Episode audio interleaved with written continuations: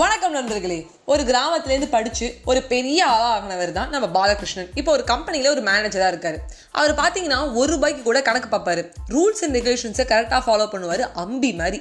அவர் என்ன பண்ணுறாருன்னா ஒருத்தட்ட வந்து வெறும் ஃபைவ் ஹண்ட்ரட் ருபீஸ் கடன் கொடுக்குறாரு. நாளைக்கு கொடுத்துட்றேன் அப்படின்னு சொல்லி வாங்கிட்டு போகிறாரு ஆனால் அடுத்த நாள் போய் கேட்டால் அவர் கொடுக்கவே இல்லை. இது என்ன பண்ணுறாருன்னா அவருக்கு தெரிஞ்ச ஒரு பெஸ்ட் ஃப்ரெண்டு ஒரு லாயர் ஓகேவா அவர்கிட்ட போய் கேட்குறாரு இந்தமாதிரி வந்து தெனாலி எனக்கு வந்து ஐநூறுரூவா ஒருத்தன் கடன் வாங்கிட்டான். திருப்பி கொடுக்க மாட்டான் அப்படின்னோடனே அந்த லாயர் சிரிக்கிறாரு.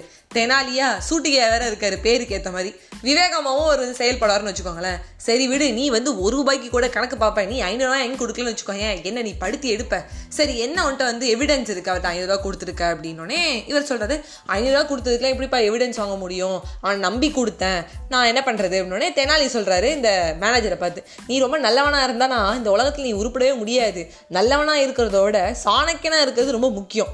சரி நான் சொல்ற மாதிரி செய். நீ நேர போய் அவன்கிட்ட ஆயிரம் ரூபா கேளு அப்படிங்கிறது டே நான் கொடுத்ததே ஐநூறுவாடாண்டா ஆயிரம் ரூபாய் போய் கேட்டா எப்படிடா? அவனுக்கு மேலே நான் அநியாயம் பண்ணுற மாதிரி ஆகாதா அப்படிங்கிறாரு. இல்லை நான் சொல்கிறத போய் நீ செய்யணுனே என்ன பண்ணுற நேராக போய் அடுத்த நாள் ஆஃபீஸ் வந்தோடனே என்கிட்ட ஆயிரம் நீ வாங்க நீ திருப்பி கொடுங்கனே இது ஆயிரம் ரூபாயா நான் எங்கே ஆயிரம் வாங்கணும் உன்ட்ட ஐநூறு தானே வாங்கினேன். ஐநூறு தானே தர முடியாதுன்ட்டனே அப்படின்னு டப்புன்னு சொன்னோடனே சிக்கிக்கிட்டாரு. உடனே தேனாலி பார்த்து குடிச்சிட்டாரு.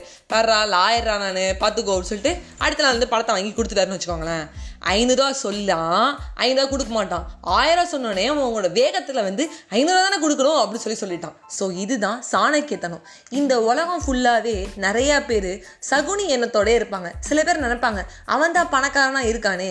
நம்ம ஷாருக் கான்ட்ட கூட தான் பணம் இருக்குது அமிதாப் பச்சன் கூட தான் பணம் இருக்குது ஆனால் நம்மளுக்குலாம் கொடுக்கணும் தானே என்ன இருக்கா?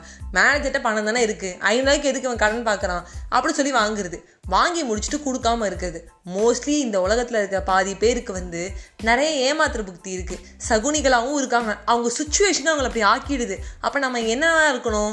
சாணக்கியனாக இருக்கணும். வல்லவனுக்கு புல்லும் ஆயுதம். By bye friends